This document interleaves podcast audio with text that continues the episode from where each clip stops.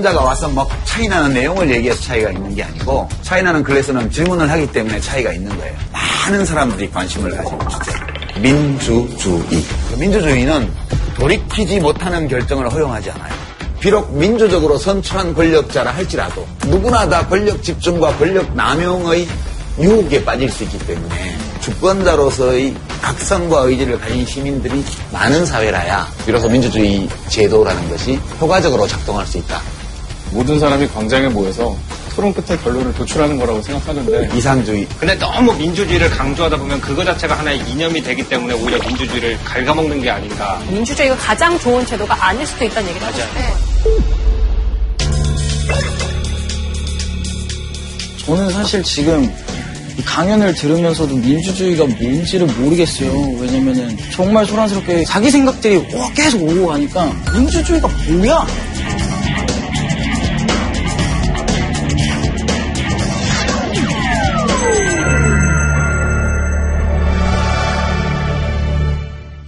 문제 제기하신 딘딘님 입장에서 약간 기대하고 예상했던 거하고 다른 방향으로 우리 클래스가 흘러왔다 그랬잖아요. 그러니까 네. 저희가 질문에 대한 자유를 선언을 했어요. 근데 어떤 그러니까 뭐 예를 들어서 정치로 말하면 어떤 당은 힘이 세고 어떤 당은 되게 득표율이 적고 힘이 없어요.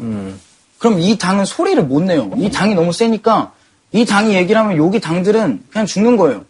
나 저는 아무것도 모르는 입장에서 뭐지 도대체 하고 끝나고 왜 아무것도 모른다고 생각하세요? 아까 우리가 두 단어씩 적을 때 딘딘님도 다 같이 적었잖아요. 지금 우리가 몇 시간 동안 얘기를 했어요.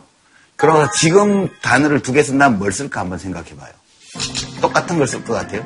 소란이 진짜 아까 말씀하셨던 소란이 진짜 맞는 것 같고 아, 뭐 소란과 토론? 네. 그러니까 다르잖아요. 지금 쓰면 다르죠. 그러면 우리가 몇 시간 동안 보냈던 이 시간 때문에 딘딘님이 달라졌잖아. 달라졌죠. 뭘 얻었네요 그래도 네, 그게 학습이에요. 이게 최종적인 것도 아니고 오늘 이 시간을 가지고 나서 이렇게 된 거예요. 내일 다른 데 가서 또 이런 비슷한 시간을 가지고 나면 또 다른 게 생각날 거예요. 다음 기회가 있으면 그 다음에 또 다른 결론으로 갈 수 있어요. 이거를 평생 동안 계속하는 게 공부거든요. 오늘 우리 차이나는 클래스는 되게 그런 공부의 작은 한 계단을 그냥 밟아보는 거예요. 그게 이 클래스, 클래스의 존재 의미다. 저는 그렇게 생각하고. 어, 업그레이드 된다는 거죠? 네. 감사합니다. 아, 사람이 그런, 그런 업그레이드 좋은 있어요. 네. 그러니까 아무 날리지 없다. 그럼 가. 근데 조금 있다. 그럼 조금 있는 걸 우리 여기 있는 사람과 나누어서 또 이제 조금 있으니까 배우면서 채워가는 과정이죠. 그렇게 생각하면 좋을 것 같은데. 형이 가나 뒷사람 해야겠다. 해야지.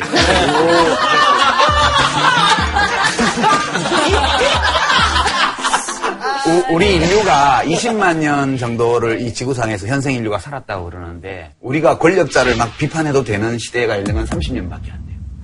30년이요? 20살 먹은 청년 20만 년 살았으니까 20살 먹은 청년이라면 어제 점심 먹은 후부터 그렇게 됐어요. 그전에는 권력자의 심기를 거스르는 말을 했다가는 그냥? 목이 잘리고 그렇죠. 삼족을 멸하고 재산을 다 뺏기고 이렇게 우리가 19만 9,970년을 살아왔고 이제 비로소 거기서 벗어난 거예요.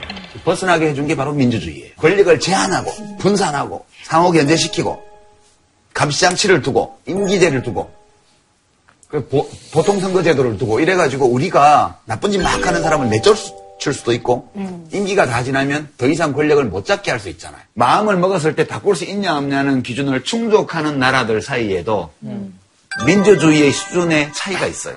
어떤 나라들은 시민들이 요구하면 바로 바로 받아들여지는 나라가 있는가 하면 어떤 나라는 시민들이 요구해도 정부가 다른 주장을 내세우면서 물대포를 쏘고 뭐 체류액을 뿌리고 뭐 버스로 차벽을 치고 이런 나라도 있는 거예요. 그러니까 한국은 민주주의 국가이지만 한국 민주주의의 수준 그리고 따라서 한국 정부의 수준은 민주주의 국가를 하는 나라들 중에서 높은 수준에 있다고 하기는 어렵습니다. 그 여하튼 다수의 시민들이 마음을 먹었을 때 평화적이고 합법적으로 권력을 교체할 수 있으면 민주주의다. 우리 역사를 보면 우리나라는 왔다 갔다 했어요. 이승만 대통령 때는 선거제도가 있었지만 워낙 부정선거가 많아서 교체를 할 수도 없었고 그 다음에 민주당 정부로 한번 4.19 혁명이 일어나서 했다가 다시 박정희 대통령이 쿠데타를 해서 5.16이 나면서 국회를 해산시켜버리고 그리고 18해 동안 그분이 대통령을 했고 그리고 이인자의 손에 암살당했고 그리고 전두환 씨가 또 등장해서 어, 또 7년을 연장을 하고 근본적으로 볼 때 우리 사회가 민주국가다라고 말할 수 있었던 시기는 1987년 개헌, 현행헌법 도입 이후부터 지금 30년째 우리나라가 민주국가 단계에 있다. 여러분들은 잘 모르죠, 6월 항쟁. 책에서만 봤습니다. 예. 여기 사진 자료 한번 볼게요. 이거는 이한열 학생의 사진이에요. 연세대학교 교문 앞에서 최루탄 직격으로 맞아서 여기가 함몰되면서 예, 목숨을 잃었죠. 유명한 사진입니다. 그러니까 평화적이고 합법적으로 다수의 국민들이 마음을 먹어도 권력을 교체할 수 없는 사회에서는 민주주의를 하려면 혁명이 일어날 수밖에 없어요. 왜냐하면 국민이 원하는 정부를 세우려면 우선 제도를 만들어야 되잖아요. 그렇죠. 민주주의 제도를 만들어야 되니까 그 제도를 안 하려고 하는 집권 세력을 힘으로 밀어내지 않고는 그 제도를 못 살리는 거예요. 다수 국민이 마음을 먹으면 합법적이고 평화적으로 권력을 교체할 수 있는 제도를 만들기 위한 싸움. 그게 민주화 운동이에요. 그 과정에서 요구하고 외치고 어, 주장하는데 자기 주장 그런 주장을 했다는 이유로 사람을 잡아다가 고문해서 죽이고는 뭐 책상을 탁 하고 치니 억하고 죽었다. 저게 박종철 군 사건이에요. 참담했던 국민들이 이대로는 안 되겠다 해서 수백만 명이 요즘 촛불 집회처럼 그때는 주말마다 수백만 명이 나왔는데 예, 그렇게 저렇게 시민들이 나와서 시위를 하니까 정부에서 어쩔 수 없이 시민들의 요구를 수용했죠. 그래서 그게 6.29 선언이라고 해서 6월 29일 날 대통령 직선제를 부활시키겠다. 아, 구속된 정치범을 석방하겠다. 쫓겨난 기자들을 복직시키겠다. 제적된 학생들을 복학시키겠다. 뭐 이렇게 해서 이제 한국이 민주화가 된 거죠. 근데 이게 우리만 그런 게 아니고요. 모든 나라에서 민주주의로 이행하는 과정에서 우리의 6월 항쟁이나 또는 5.18 민주화 운동이나 4.19나 이것과 같은 대규모 시위, 투쟁 이런 것이 없이 넘어, 넘어간 나라가 없어요. 아랍 국가들은 2009년도 무렵에 아랍의 범이라고 이집트 뭐 등등에서 벌어진 시민들의 시위 사진이에요. 보면 똑같아요. 놀랍죠? 얼마 전에 제가 캐나다 유학생한테서 메일을 받았는데요. 아랍에서 온 친구들이 자꾸 그런다고 어떻게 하면 좋겠냐고. 한국이 아랍의 범을 수입했다고. 배워서 근다고. 자기들한테. 고맙게 생각하라고 그랬대요. 아랍 지금 예, 2015년 지금- 겨울을 보고 그런 예, 말이 지금 우리 촛불 집회 보고 자기들 거를 배워서 우리가 한다는 거예요. 자기 미치겠다고. 우리는 1960년부터 했고, 그 전에 1919년부터 했다고 얘기를 해줘도 믿지를 않는다. 그래서 제가 사진을 보여줘라. 그랬죠. 뿐만 아니라 공산주의에서 민주주의로 이행한 나라. 예를 들어서 동독 같은데요. 동독은 형식상 선거제도가 있죠. 지금 북한이 그런 것처럼. 그렇지만 공산당 일당 독재 국가잖아요. 권력 교체가 불가능했어요. 근데 Heldenstadt 라이프치히 이건 라이프치히라는 동독 최대의 공업 도시에서 시민들이 시위하던 장면이에요. 이때가 1989년이죠. 1989년 여름 휴가 때 동독 사람들이 헝가리, 폴란드 이런 데로 휴가를 많이 갔어요. 휴가 기간이 끝나고 나서 대학, 병원, 공장 이런 데가 잘 안 돌아가는 거예요. 엔지니어 없고 의사가 안 돌아오고 간호사도 안 들어오고 학교 교사, 교수 이런 사람들이 휴가 떠나서 안 오는 거예요. 그리고 나서 그 해 여름 휴가가 끝나고 나서 동독 주요 도시에서 저런 시위들이 일어납니다. 민주화 시위요. 그래서 동독 공산당 지도부가 이 사태를 보고 나서 우리가 졌다. 동독의 시민들이 발로 뛰는 국민투표를 해서 서독으로 몇십만 명이 넘어가 버렸다. 그리고 매일매일 베를린과 라이프치히 같은 대도시에서 민주화 요구 시위가 저렇게 벌어지고 있다. 그래서 더 이상 국가를 유지할 수 없다는 판단을 내리고 지금부터 동독 시민들의 서독 여행을 자유화하겠다. 되게 쿨하게 또 그렇게 허락을 했네. 그게 했네. 브란덴부르크 문 개방, 베를린 장벽 붕괴 사건이에요. 네. 이런 시입니다.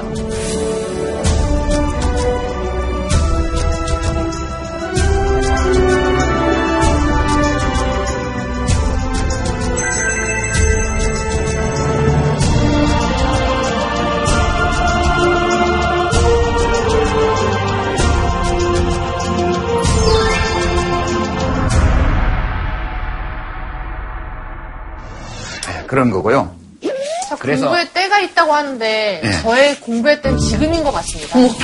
어쩜 이렇게 스펀지에 물이 흡수되듯이 쏙쏙 흡수가 되는지. 학교를 16년을 다녔는데 어떻게 이런 얘기 지금 처음 듣는 거예요?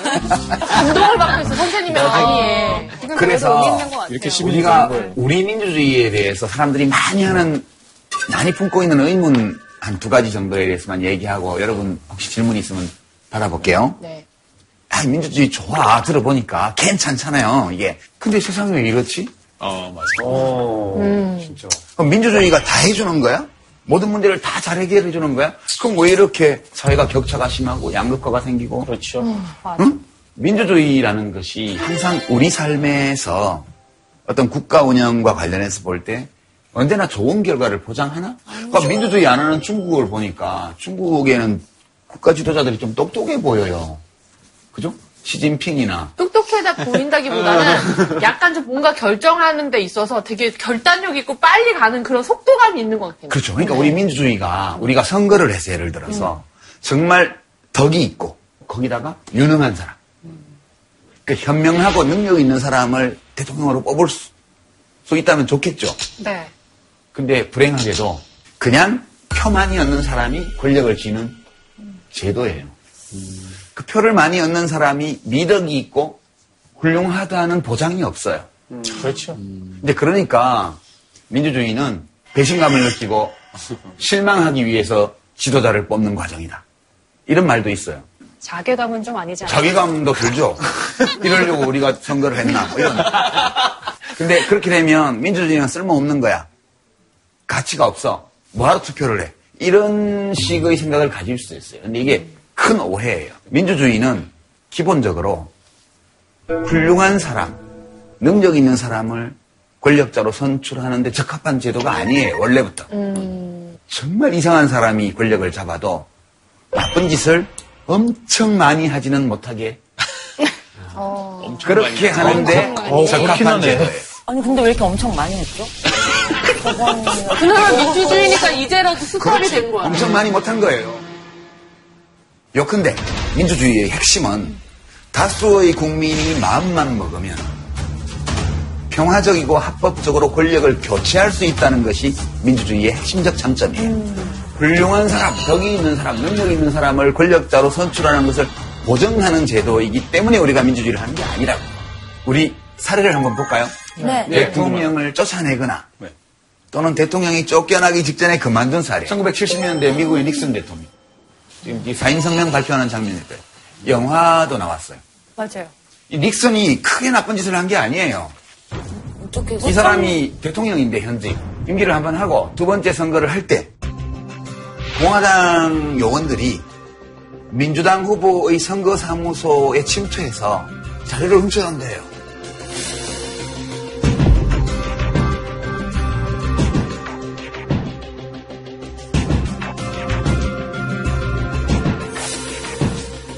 닉슨은 몰랐어요. 밑에 참모들이 벌인 일이죠. 근데 닉슨이 나중에 보고를 받고 그 사실을 알게 되었는데도 한동안 계속 거짓말을 했어요.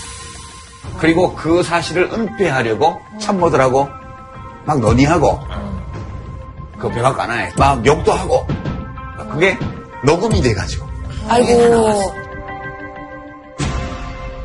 처음에 사건이 났을 때 나는 사전에 몰랐는데 이게 이렇게 된 겁니다. 내가 조사해보니 이런 놈들은 전부 감옥에 보내고 처단하겠습니다. 이랬으면 그냥 넘어가는 거예요. 근데 이걸 감추려고 그랬- 그랬다가 거짓말 한 것이 들통난 거예요. 정직하지 못한 사람. 우리나라는 짧은 민주주의 역사에 탄핵이 두번 있었어요. 첫 번째가 2004년도에 노무현 대통령 탄핵이 있었고요. 네. 어, 그거는 탄핵 기각이 됐죠. 지금 박근혜 대통령 예, 탄핵을 했죠. 그 최순실 등의 국정농단 사건이 JTBC의 태블릿 PC 보도로 뚝이 무너지면서 온갖 보도가 나오자 시민들이 저렇게 하야하라고. 그러면 하야를 안 하면 국회가 탄핵을 하라고 요구를 했고 국회가 탄핵을 했죠. 지금 헌법재판소 가 있는데 우리 방송이 나갈 때쯤이면 엊그저께 되었거나 어, 탄핵 인용되었거나 혹은 기각되었거나 그런 결과가 왔을 거예요. 기각되면 이 방송 못 나가는 거 아니에요? 이 방송 못 나가는 거 아니에요? 아, 상관없어요. 아, 상관없어요. 예, 그럴 경우를 대비해서 예, 중요한 거는 탄핵을 인용했느냐 기각했느냐가 아니고 우리가 이런 제도를 두고 있다는 거죠. 그래서 박근혜 대통령과 최순실 일당의 국정농단에 브레이크가 걸렸잖아요. 네. 국회가 직무를 중단시켜버렸기 때문에. 민주주의 강점은 이런 거예요. 왜 저런 대통령을 뽑았냐? 그러니까 민주주의는 잘못됐다. 이게 아니고요. 잘못 뽑을 수 있어요. 선거를 하다 보면. 그런데 진짜 잘못 뽑았고 저 사람이 대통령이 위헌적인 행위를 했다는 것이 명백할 때 직무수행을 중단시키고 중간에 심지어 내쫓을 수 있는 제도를 우리 민주주의가 가지고 있다는 게 중요한 거예요. 어, 맞아요. 그래서 이런 제도들이 있기 때문에 권력을 쥔 사람들이 권력을 막 남용하지 못하는 거예요. 사실은 촛불 집회 자체로는 대통령을 하야시킬 수도 없고 대통령을 탄핵하지도 못해요. 그러나 많은 시민들이 광장에 나와서 사퇴를 요구를 하거나 혹은 사퇴하지 않으면 탄핵하라고 국회가 요구를 했고 그리고 여론조사표를 보니까 압도적으로 대통령을 탄핵해야 된다는 여론이 높으니까 국회의원들이 그 요구를 받아서 국회에서 탄핵 의결을 한 거예요. 민심을 무시할 수가 없는 거죠. 그렇죠. 무시할 수는 없죠. 때로는 무시하는 것 같기도 한데 이번은 무시할 수 없었던 것 같아요. 그게 주권 재민. 그러니까 시민들이 내가 왕이라는 것을 투표를 통해서만 표현할 수 있는 게 아니고 때로는 저런 집회를 통해서 대의기관인 국회에 내 요구를 무시하면 너도 다음에 좋지 않아. 이런 시그널을 계속 보내니까 국회에서 탄핵 의결을 한 거죠. 그래서 집회의 자유가 중요하군요. 그럼요. 여기 학생들 중에도 저거 한 분들 있잖아. 내가 보니까 어, 맞아요, 맞아요. 오, 덕원이다. 오, 덕원이다. 맞아요, 맞아요. 건강하셨어요, 맞아요.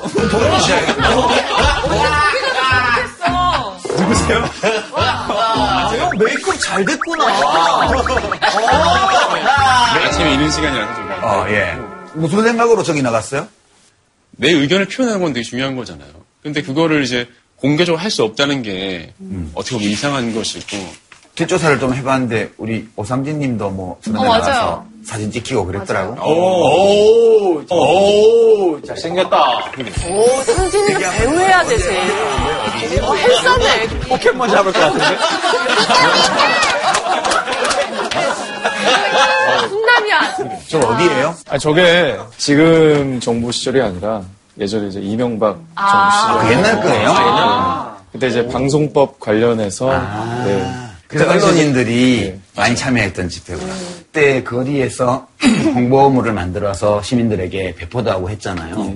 이제 그런 걸 해보신 분들은 제가 그날 이후로 길거리 전단지 돌리시는 분들은 두 장씩 받고 빙고, 빙고. 세 장씩 받고 네. 더 받습니다. 이게 되게 중요한 거예요. 누군가가 어떤 행동을 하면 거기에는 어떤 이유가 있을 거라고 생각을 하면서 일단 감정이입을 한번 해주는 게 되게 중요해요. 맞아, 맞아, 맞아. 이- 이거를 줄 때 탁 냉정하게 뿌리치고 가는 사람을 만났을 때 그, 와. 그 감정적인 어떤 여자친구 만날 때 여자친구랑 걷다 갔다 이렇게 했을 때 여자친구 안 받으면 저 아 얘는 그만 만나야겠다는 생각해요. 아, 진짜? 왜냐면은 거기서 딱 보이잖아요 사람이. 어. 근데 저는 이제 만약에 안- 이렇게 손이 없거나 좀 그럴 때는 죄송합니다 그러면서 그냥 이렇게 아 저는 손 없을 때 입으로 받아요. 아, 여기다 지나고. 오, 딘딘 착하다. 딘딘님 지적한 게 지금 되게 중요한 거라고 봐요, 저는. 그러니까 배려를 하려면 그 사람을 존중하지 않으면 절대 배려하려는 마음이 안 나와요. 아, 이 사람이 내 여친으로서 괜찮나 안 괜찮나. 저 사람이 내 남친으로서 괜찮나 안 괜찮나. 그걸 볼 때. 그러니까 그거 되게 좋은 구별법이에요. 와, 연애 강의까지 선생님. 하나의 팁이 될 수 있겠네요. 팁이 돼요. 아, 나 이거 막 궁금해요. 이런 질문할 시간. 손 들고. 아니, 먼저 딘딘. 네. 누가 먼저 하세요. 아, 그래요? 아, 이게 네가 먼저 해. 아 누나 먼저 하는 거야. 누나 누나 먼저 하는 거야. 그래? 저런 이제 광장 같은 데 나갔을 때, 뭐, 잡발이다. 숫골이다. 굉장히 극단적으로 나눠서든 도대체 뭐가, 어디까지가 진보이고, 뭐, 어, 떤 선까지가 보수인지, 그리고 그거를 어떤 기준으로 그렇게 나누는 건지, 그런 개념 자체가 사실 맞는 건지 모르겠어요. 어. 진보 보수. 네. 여보다 숫골 그러면 수구골통의 준말이죠. 어, 좌빨 하면 좌익 빨갱이의 준말이에요. 이거 다 이제 19세기, 20세기의 냉전 시대의 유물, 유물 같은 건데요. 되게 어려운 학술적인 문제인 동시에 매우 민감한 정치적인 주제예요. 진보 보수. 진보와 보수를 나누는 기준은 여러 가지로 생각할 수 있어요. 어떤 분들은 뭐 해외 파병에 찬성하면 보수, 반대하면 진보. 뭐 북한에 대해서 원정적이면 진보, 어, 냉정하면 보수. 기준이 너무 뭐, 이상해. 뭐 이런 이런 거요. 이런 식으로 어떤 쟁점에 대한 태도를 가지고 보수 진보를 나누기도 하고요. 또 좀 더 학술적으로 들어가면 보수는 관성, 진보는 운동. 가속도가 있는 거예요. 예, 이게 약간 물리학적 개념을 빌린 거예요. 사람은 원래 보수적이에요. 하던 대로 하려고 해요. 그게 편하기 때문에. 근데 사람들 중에는 그거 왜 하던 대로 해? 좀 바꿔야지. 그럼 방향을 바꾸거나 속도를 가속하거나 이렇게 해야 되잖아요. 그래서 이거는 운동 에너지예요, 사회에. 이제 그렇게 따지면 솔직히 이게 그 진보하고 보수가 확실히 정해진 기준 없는데 가끔 진보의 그런 약간 캐릭터리스트가 갖고 있고 똑같은 분이 이제 그 보수의 그런 캐릭터리스트 갖고 있거든요. 섞여 있을 때는 이제 뭐라고 합니까? 그러니까 두부모를 칼로 자르듯이 딱 잘라서 여기부터는 진보, 여기부터 보수 이렇게 말할 수가 없어요. 네. 이제 어떤 대목에서는 타인을 배려하고 내 걸 내놓아서라도 남들을 어떻게 하려는 태도를 가진 사람이 다른 영역에서는 다른 태도를 보일 수 있죠. 밖에 나가서는 노동자의 권리, 막 집에 와서는 마누라를 펴는 가장 이런 것도 있을 수 있어요. 그래서 한 인간을 네, 한 인간을 보수 진보라는 단일 잣대로 재단하기는 어려워요. 맞아요. 이타적 행동을 하려는 성향도 우리의 본성 중의 일부고요. 나를 중심으로 놓고 하려는 이 모든 것들도 인간 본성의 가장 깊은 곳에 있는 우리의 모습이에요. 둘 다가 섞여 있어야 돼요. 왜냐하면 너무 진보만 있으면 사회가 아수라장이 될 거예요. 해마다 혁명이 일어날지도 몰라. 보수만 농당 있으면 사회가 그냥 썩어 자빠져서 수렁으로 들어갈 때도 아무도 아무것도 안 할 거예요. 그래서 우리가 새는 양날개로 난다든가. 보수의 좋은 점은 뭐예요? 음, 보수가 좋으냐 진보가 좋으냐 각자의 취향의 문제예요. 각자의 취향의 문제예요. 이 인- 인간이 인생을 살아가는데 어느 것이 옳으니까 난 저기 맞춰야 돼. 이건 아닌 거죠. 자기 자신이 자연스럽게 느끼고 옳다고 여기면 그냥 그렇게 가는 거예요. 그 바꾸려고 하는 거, 뭘 어떻게 바꾸려고 하는지도 다 달라요. 그리고 한때는 바꾸려고 했던 사람들이 그 다음에는 지키려고 하는 사람으로 바뀌기도 해요. 그 진보였던 사람이 보수로 바뀌고 그럴- 보수였던 사람이 예. 진보로 바뀌고 그럴 뿐만 아니라 처음에 이 공산주의 사회주의 운동을 시작했을 때는 바꾸려고 시작한 거예요. 근데 그 사람들이 바꾸려고 했던 게 있던 것보다 더 낫다는 보장이 원래 없어요. 아, 진보는 바꾸려고 하는 건데 바꿔서 만든 그 세상이 지금 이 세상보다 더 훌륭하거나 더 좋다는 보장이 없다고요. 유산이 아닌 게 배울 수도 있는 거죠. 응. 올라가봤는데 그 산이 아닐 수도 있지. 그게 대표적으로 사회주의예요, 그게. 공산주의 사회주의.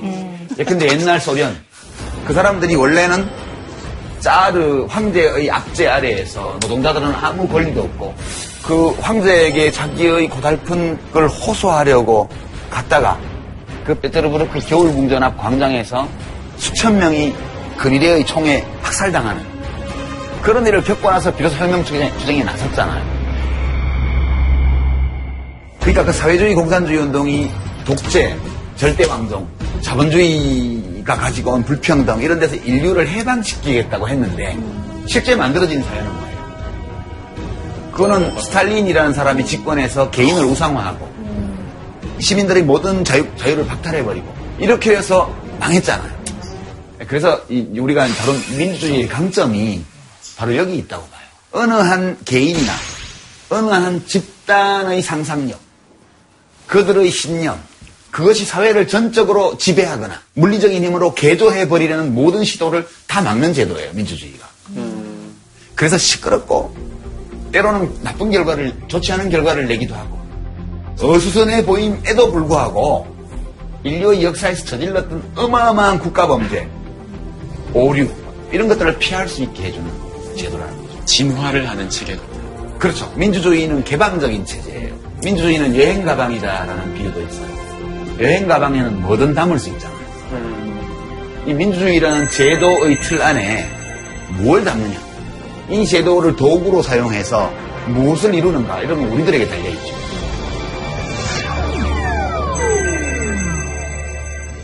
그 우리가 민주주의가 뭔데 이런 거 가지고 되게 복잡한 얘기를 많이 나눴어요. 그죠? 음, 쭉 나눴던 얘기들 중에서 중요한 얘기들을 좀 챙기고 이 주제는 이제 마무리해야 될 것 같아요. 네. 민주주의가 뭔데라는 문제를 생각할 때 세 가지 차원이 있다고 저는 봐요. 첫 번째가 원리 또는 원칙에 관한 거고요. 두 번째가 그 원칙을 표현하는 제도에 관한 거.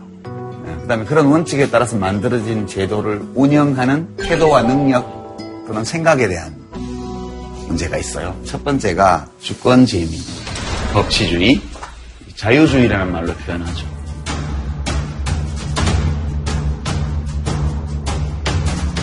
법치주의는 보통 우리가 오해를 많이 하는데 누구나 법칙해야 된다 그런 게 아니고 권력을 가진 사람이 자기 멋대로 결정한 명령에 따라서 통치하면 안 되고 정당한 절차를 거쳐서 만들어졌고 모든 사람에게 널리 공포되어서 다 알고 있는 그런 법에 따라서 권력을 행사해라.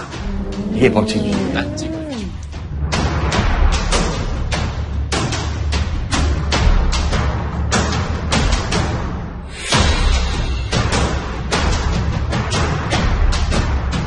이 원칙에 따라 제도를 만들었어요.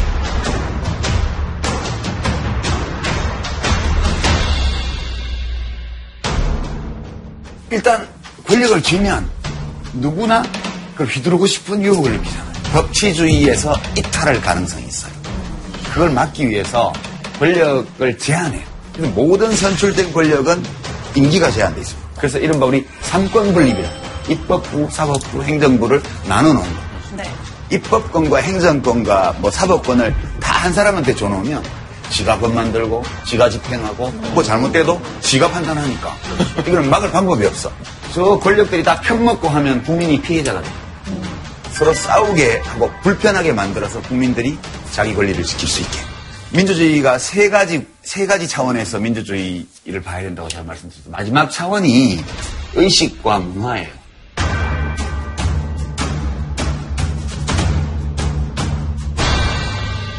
이제 이, 이런 질문이 있을 수 있는데, 우리도 민주공화국이잖아요.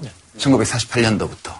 근데 우리가 알고 있는 다른 민주주의를 잘하는 나라들이 있어요. 독일이나 프랑스나 미국이나. 미국은 잘한다 그러는데 요새 좀 이상하긴 해요.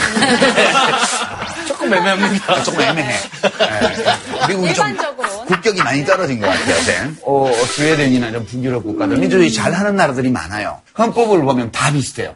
물론 대통령 중심제냐, 내각제냐, 이런 권력 구조, 그다음에 국회의원을 어떤 식으로 뽑냐 하는 선거제도, 이런 거는 차이가 있지만, 근본적으로 구- 헌법의 구조는 동일해요.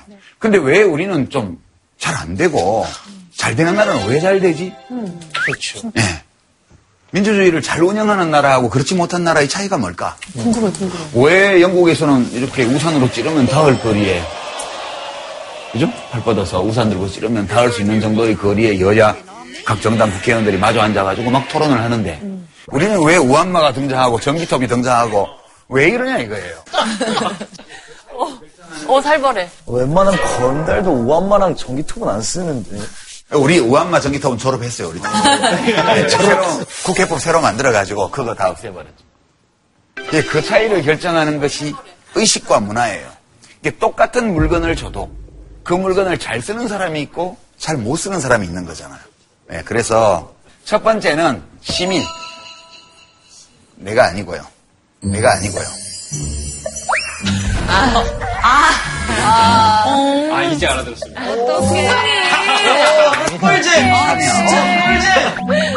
작가님, 그건 좀.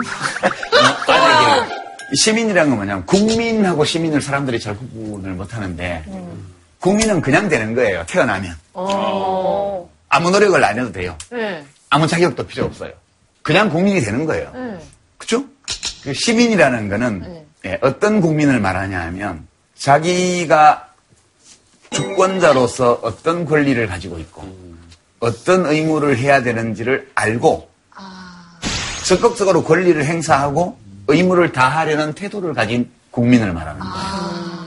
그렇게 자기의 권리와 의무를 자각하고 있는 시민이 많아야 돼요. 많은 나라일수록 민주주의를 잘 운영해요. 두 번째, 그냥 훌륭하기만 해서는 소용이 없어.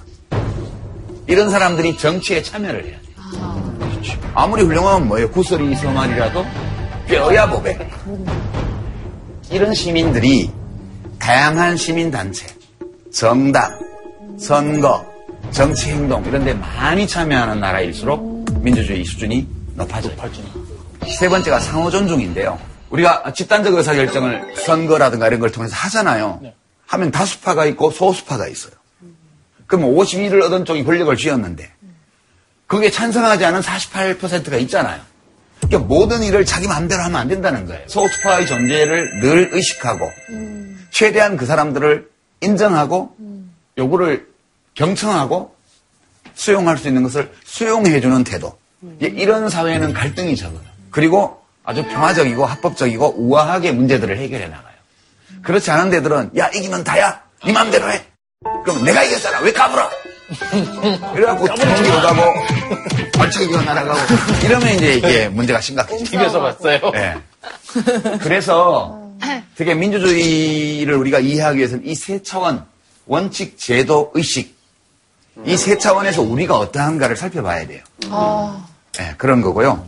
자, 이제 마지막 질문 한, 가- 한 가지 아니, 저희 받고. 저희 질문이 너무 많았는데요. 네. 사실 또 유 작가님의 또 민주주의에 대한 저희 시청자분들의 질문이 아, 한 예. 400여 개가 어, 진짜? 우리 프로가 그 정도예요? 그게 지금 우리 시민들이 국가에 대해서 관심이 되게 높아진 거예요, 지금. 네티즌들이 주신 질문들을 쭉 살펴보고 그 중에 몇 개를 그냥 예, 눈에 띄는 걸 골라왔어요. 예. 저는 대한민국에서 민주주의가 갈 길이 아직 멀다고 생각합니다. 예를 들어서 모든 곳에 수직적인 조직 문화가 있습니다. 우리 사회 속에서 민주주의 시계는 왜 이렇게 더디 가는 거죠? 그런 질문이에요. 생활 속 민주주의. 예. 보통 우리가 민주주의, 독재, 권위주의 이러면 거시적인 거예요. 큰 거요.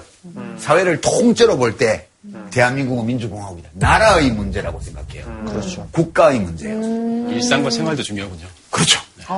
그 이제 정치학에서는 파시즘, 파시즘이 이제 독재 전체주의를 가리키는 말인데 파시오라는 게 이렇게 옛날 라틴어인가 뭐 이탈리아 말인가에 몽둥이를 가리키는 말이에요. 패서 길들이는 게 파시즘이에요. 네, 라고 그- 연관해서 예. 로마 시대 그 병사들 교육시킬 때 이 몽둥이 10개를 갖다가 묶어가지고 때리면은 했다고? 이 몽둥이가 안 부러지잖아요. 근데 하나를 때리면 몽둥이가 부러지고 사람이 괜찮잖아요. 그거를 통해서 단체주의를 훈련시켰다. 야, 역시 어느 천재. 예, 아니, 그래가지고- 이런 거 이렇게 준비해 오시는 거예요? 매, 뭐, 매번? 아니요, 이건 그냥 제가 관심이 원래 있는 분야예요. 많이 맞으면서 공중에 관심이 많으시잖아요. 그래서 파시즘 또는 독재, 전체주의는 거시 차원에만 있는 게 아니에요. 국가 차원- 차원에만 있는 게 아니고 우리 생활 공간 속으로 작은 독재, 작은 독재자들이 쫙 있어요. 그거를 어. 미시 파시즘, 마이크로 파시즘이라고 그러는데요. 신입사원 데리고 막 워크숍을 산행, 산행한다던가, 뭐, 거의 해병 캠프 한다던가 이래서. 근데 그게 미시적인 파시즘. 그렇죠. 미시 파시즘이죠. 그런 것도. 각자의 개성과 선택권을 무시하고 동일한 규율, 동일한 문화, 동일한 가치관 아래에 어떤 집단의 구성은 모두를 하나로 묶어버리려고 하는 대학 서클의 신입생 사발주 문화 이런 거. 아, 맞아. 술을 잘 먹는 사람이 있고 못 먹는 사람이 있잖아요. 맞아요. 근데 획일적으로 냉면 그릇에 소주 부어가지고 다 마셔. 그걸 마셔야지만 뭐 입회가 되고 어, 떤 어떤 동아리가 되는 것처럼 이런 거 전부 파시즘이에요. 그러니까 이런 미시 파시즘이 우리 사회의 모든 곳에 있어요. 예를 들어서 어떤 회사에서 이사님이 이 자기 비서한테 차심부름을 시키잖아요. 반말로. 근데 노동조합하고 노사협의를 하러 갔더니 평소에 차심부름 하던 여직원이 머리에 딱 띠매고 노, 노동조합 대표 중에 하나로 딱 와서 앉아 있는 거예요. 그래서 어 미스김 그거 그렇게 말하면 안 되지. 이사님 왜 반말하세요? 저것이 내가 차심부름 시키면 어? 어, 커피 나르고 하던 것이 이사님 제가 지금 노동조합 대표 노, 노사협의 대표로 나왔는데 왜 반말하세요? 완전히 그냥 열받아가지고 나가버린 거예요. 커피, 믹스 커피를 한 잔 뽑아서 마시면 생각을 해보니, 아, 내가 잘못했구나. 반말한 거 사과하고, 어, 앞으로는 잘하겠다고 얘기를 하고 노사협의를 했대요. 연기 연기 되게 잘하시네요, 연기를. 아, 이런 메소드 연기를 네. 깜짝 놀랐습니다. 그러니까 그게 미시파시즘이라는 게 자기도 모르게 우리 몸속에 탁 녹아들어오는 맞아 맞아. 그래서 서열을 나누고 위계를 만들고 그리고 그 서열과 위계에서 위에 있는 사람은 역할이 그런 거지 인격이 그런 게 아니잖아요.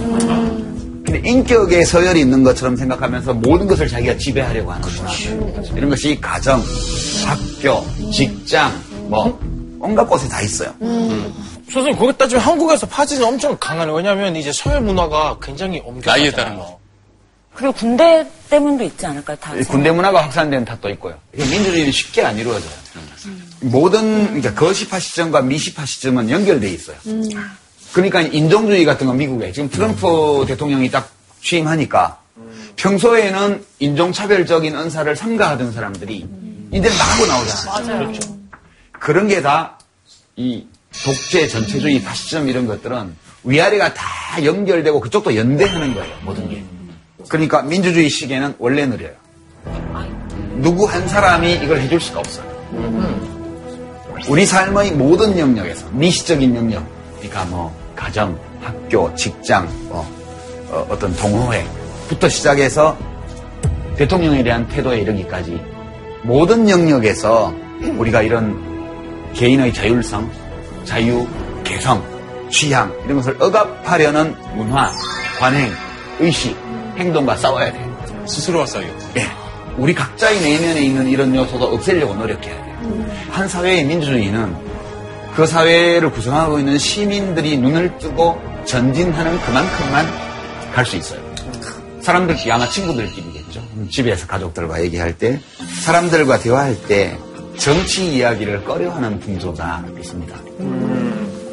서로 생각을 나눠야 책임있게 투표권을 행사할 수 있다고 생각하는데 이런 풍조를 어떻게 해야 없앨 수 있을까요? 이렇게 질문했습니다. 어떻게 해야 될까요? 예, 이게 이제 우리, 우리의 현실이에요. 그러니까 원래 정치 얘기는 밥 먹는 얘기만큼이나 자연스러운 거라야 마땅해요. 왜냐면 우리가 왕이니까.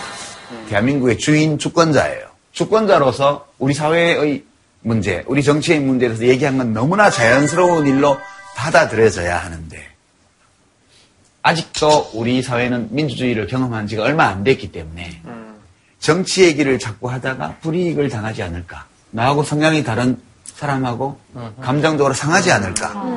그런 걱정. 이런 것 때문에 이야기를 꺼리는 거죠. 어, 그렇지만 이걸 해야만 돼요. 다만, 대화를 할 때 그냥 내 생각을 얘기하는데 그치는 게 좋죠. 나는 옳고, 네 생각은 틀린 거야. 이렇게 나가면 곤란해요. 그 상대방이 느끼거든. 쟨 내가 틀린 생각을 하고 있다고 생각하는 것 같아. 그러면 말을 하기가 싫어져요. 맞아. 그냥 쟨 나하고 생각이 다르군. 이런 정도까지만 느끼게 대화를 해야 돼요. 가족 간에도 친구들 사이에. 제가 근데 작가님을 찾다 보니까 따님과 정치 얘기는 전혀 안 하신다고. 해요. 하세요? 네. 우리는 정치 얘기 많이 해요. 이제 대화가 이런 거죠. 네. 얘야, 너가 생각하는 정도의 사회의 변화는 역사의 시간 안에서는 일어나지 않아. 그건 진화의 시간에서만 일어날 수 있는 거야. 그건 진화의 시간에서만 일어날 수 있는 거야. 아빠 그렇게 얘기하면 싫을 것 같아. 이게 높다. 고품격이다. 그 말씀하신 상호 존중이라는 게 중요한 것 같아요. 그런 게 있는 대화이기 때문에 어, 맞아, 맞아. 부모 자식 간의 얘기를 해도 좀더 발전적인 방향으로 얘기를 하실 것 같은 느낌이 얘기를 있어요. 들어봐야 되지 않을까? 한쪽 입장만 들었어. 아빠는 소통을 하는 줄 알고 있을 수도 있어. 아니, 우리 아빠가 그러더라고. 딸이, 딸이 싫어하시게 돼 있어. 그러니까.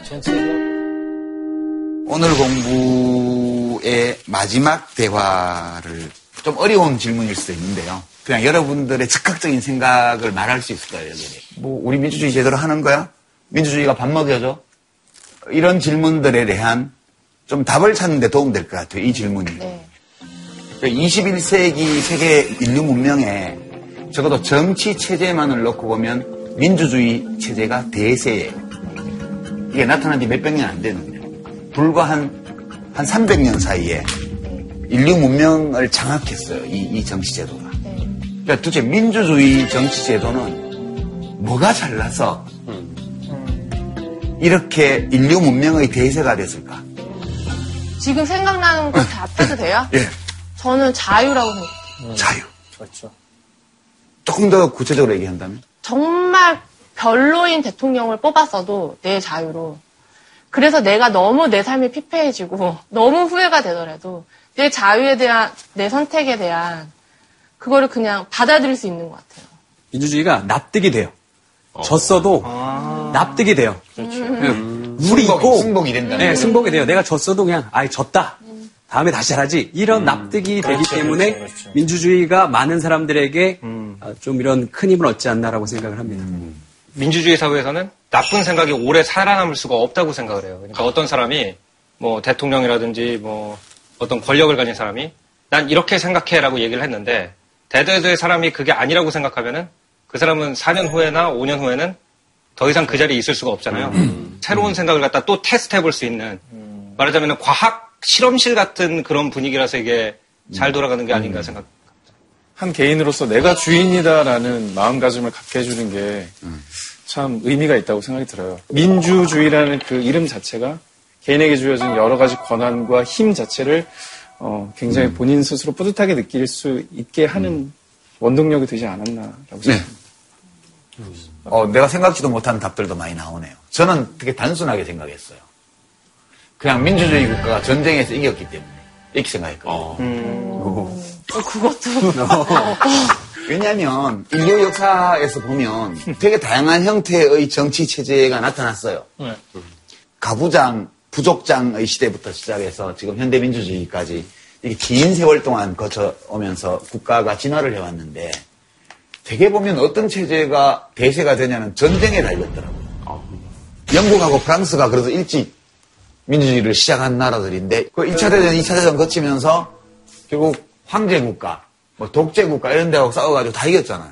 2차 대전 끝날 때 보면 미국이 민주주의 국가죠. 영국, 프랑스 이런 연합 국가들이 다 연합국의 민주주의 국가죠. 독일, 이탈리아, 무솔리니, 나치 독일, 일본 군국주의 여기 다 독재예요. 독재 국가들이 다 졌어요. 전쟁 끝나고 나서 이제 사회주의가 등장을 해서 소련, 동유럽이 독재 국가가 됐어요. 근데 50년 동안 체제 경쟁을 해서 그거 망해버렸잖아요. 동일한 정치, 정치 시스템이 전 지구의 거의 모든 문명의 지배적인 지위를 획득한 거는 처음이에요. 그래서 이, 이 모든 것들은 결국 전쟁에서 민주주의 국가가 이겼기 때문이고 또는 냉전이라는 체제 경쟁에서 이겼기 때문인데 여러분 얘기를 듣다 보니까 왜 이겼지라는 게 생각이 나네요. 여러분들 한 답이 다 그 대답이 되는 것 같아요. 민주주의가 대세가 된 것은 그것이 경쟁력 있는 체제이기 때문이다. 사람들이 재미있게 참여할 수도 있고 자기의 개성과 능력을 마음껏 발현할 수 있고 나쁜 권력자를 뽑아도 교체할 수 있고 그런 점에서 민주주의가 문명의 대세가 된 거고 다만 우리의 과제는 모든 민주주의는 자기 수준에 맞는 정부를 가진다. 그런데 지금 정부에 만족을 못 하잖아요, 우리가. 근데 그게 우리 수준 일이잖아요. 대통령을 교체함으로써 문제가 해결되는 게 아니고 우리가 수준을 높여야 된다는 거예요. 그래서 민주주의라는 것이 뭐 어떤 지도자만 하는 것이 아니고 뭐 어떤 정치인만 하는 것이 아니고 어찌 보면 4천만이 넘는 우리나라의 유권자들 모두가 자기가 생활하는 공간에서 몸담고 있는 영역에서 헌법과 법률이 우리들 각자에게 부여, 부여해준 권리와 의무에 따라서 그것을 다 하려고 하고 행사하려고 하고 내 수준을 높이는 거예요. 이런 노력들이 다 합쳐지면서 그 나라 민주주의의 수준이 좀씩 좀씩 올라가게 되는 거 아닐까. 오늘 저희가 함께 했던 이 시간, 아, 이 방송을 많은 시민들이 함께 보면서 민주주의에 대해서 좀 더 생각해보는 그런 계기가 됐으면 좀 의미 있지 않을까? 아, 그런 생각하면서 차이나는 클래스. 민주주의 뭔데요? 이런 주제로 어, 긴 시간 어, 함께 공부한 시간 여기서 마치도록 하겠습니다. 감사합니다. 저희를 위해 뭐 준비하신 상이 있다고 들었는데. 질문상 네, 수업을 진행하는데. 저희를 위해 뭐 준비하신 상이 있다고 들었는데. 질문상 네, 수업을 진행하는데. 예, 좋은 자극을 준 누굴까? 일단 문상 이번. 주제는 한 사람만 할게요. 순사 독식 아닙니까? 딘딘한테 딘딘한테 상이령은 가끔씩 우리 분위기를 어렵게 만들긴 했지만 되게 돌직구를 던지면 그렇게 되거든. 딘딘님한테 돌직구 질문상을. 와. 좀 쓴지는 오래됐는데. 자 오늘의 수상 소감. 제가 이 책을 다 읽으면은 꼭 다 전달하겠습니다. 읽으면 4년 걸릴 거예요.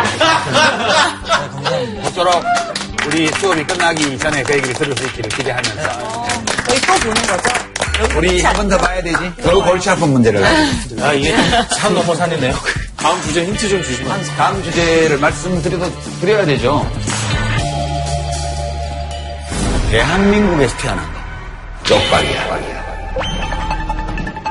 내가 속해 있는 대한민국이 좀 더 떳떳한 나라였으면 좋겠어. 내가 밥만 먹이자면 무조건 말 듣는 돼지가 아니고 인간으로서 대우받기를 원한 거예요. 독재는 했지만 어느 정도 정말 잘 살게 해준 것. 그래도 골드 카드구나 이게 세계 시민권 중에서는 정말 하늘에서 우리가 떨어진다고 가정했을 때 제가 북한 국가라는 게 원래 뭐지? 나를 지키는 거야. 밥 먹는 거야. 내 주장을 펼 수 있는 인류의 문명사가 이룩한 최고의 상태까지는 아직 대한민국이 못 왔어요. 왜냐? 궁금해요?